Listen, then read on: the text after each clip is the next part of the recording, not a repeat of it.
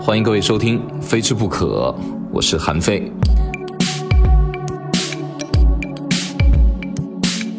今天我要从中国人爱喝的一碗汤说起，来说中国文化的灰色地带，来说中国文化的松软地带，来说中国文化当中的都行，还好吧，没关系，就这样。有讲这期节目的灵感，是我前天开着车在路上，马上要应美食地图导演去拍一个牛肉汤。他告诉我说，这个汤呢是一个融合的汤，但是可以和淮南牛肉汤进行比较。恰好我专门去过淮南，我也专门在晚上、早上、中午不同的时间段去淮南的大街小巷、不同地方去搜寻当地人特别爱喝的淮南牛肉汤。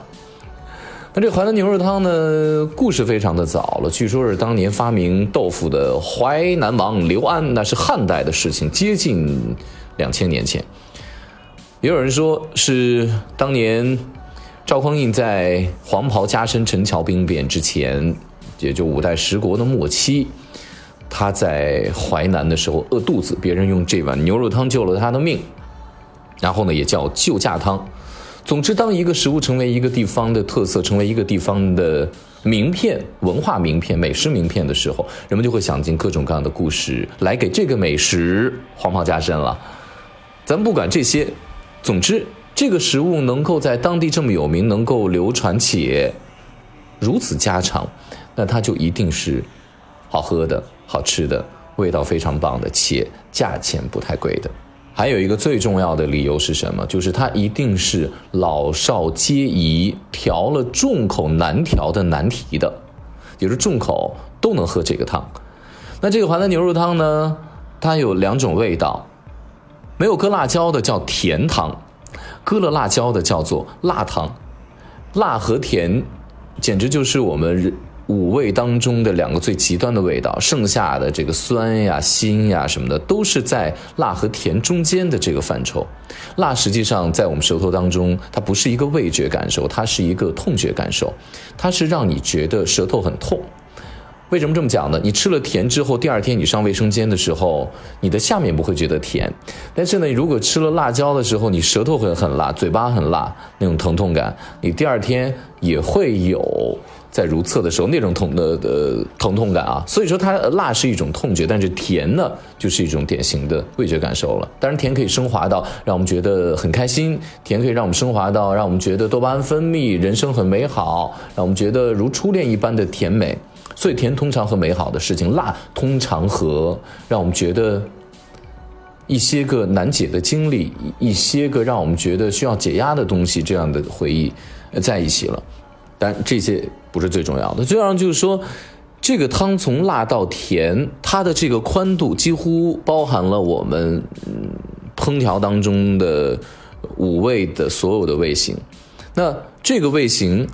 一定程度上。中间就是我们中国文化所黑白之间的灰色地带，也就是说，上到能吃辣的，下到能喝白汤的，就是不能接受重口味的人，在这碗汤当中的各种味型几乎都可以满足你。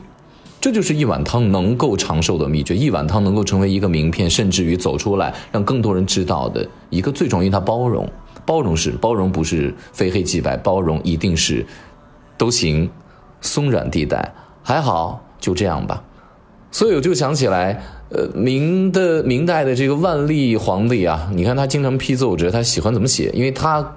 跟这个朝臣啊，呃，互相之间有这个掣肘，他就像别人要求要挟，甚至要挟皇上，你必须得把这折子批了的时候呢，他就批三个字，他也不说的我不批，知道了，这知道了其实就是一个灰色地带，他也不说不行，他也不说行。那知道了是什么意思呢？你怎么知道皇上知道是知道了什么？所以这就是一种灰色地带，得去揣度。这就是中国文化的典型特色。恰好呢，我们在喝完了这个汤的时候呢，呃，这段呃那天我刚呃最近在听余秋雨的那个中国文化大师课，他在刚好也讲到了这个中国文化能够长寿的秘诀，就是这种灰色地带、松软地带啊。呃，他就举了一个例子，就是说原教旨主义，就是这种极端的宗教主义和中国的所有的宗教、中国的所有的哲学体系，比如儒释道啊。呃，这些有有什么样的区别？那原教旨呢？可能就是说，他以这个佛教的极端案例来举，就是你离佛一步就是魔。那这个导致结果什么？第一，感觉就是站在悬崖边上嘛；第二，就地盘很小；第三，就是你如果离开了这个非常狭窄、非常严苛的要求之外，你就已经是离佛之外的魔了。那这些魔就必须得消灭它，所以就会变得很极端。那中国文化当中的这种松软空间、弹性空间，就会告诉你，那离魔一步便是佛。就你离邪恶的东西一步之外，你回头是岸，立地成佛。这就是我们能够包容，我们能够宽阔，我们能够都行，我们能够还好吧，就这样吧。哎呀，没事儿，没事儿。有的时候别人会觉得说，哎，这是不是有点太凑合、太混了？但是这种凑合、这种混打一个引号，反而成了我们中国文化、我们中国饮食文化能够长期保留的一个关键了。其实，如果你走到世界很多地方，美国、澳洲，甚至于大部分的欧洲地区国家，你有的时候都不能特别明确的分辨出他们的菜系。当然，法餐、意餐有他们独特的地方，有他们嗯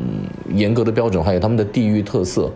但是你不能像中国一样那么明确的，我们的菜系特点那么明确。当然，菜系也是近些年才划分出来的，并不是从古代就有的。但是呢，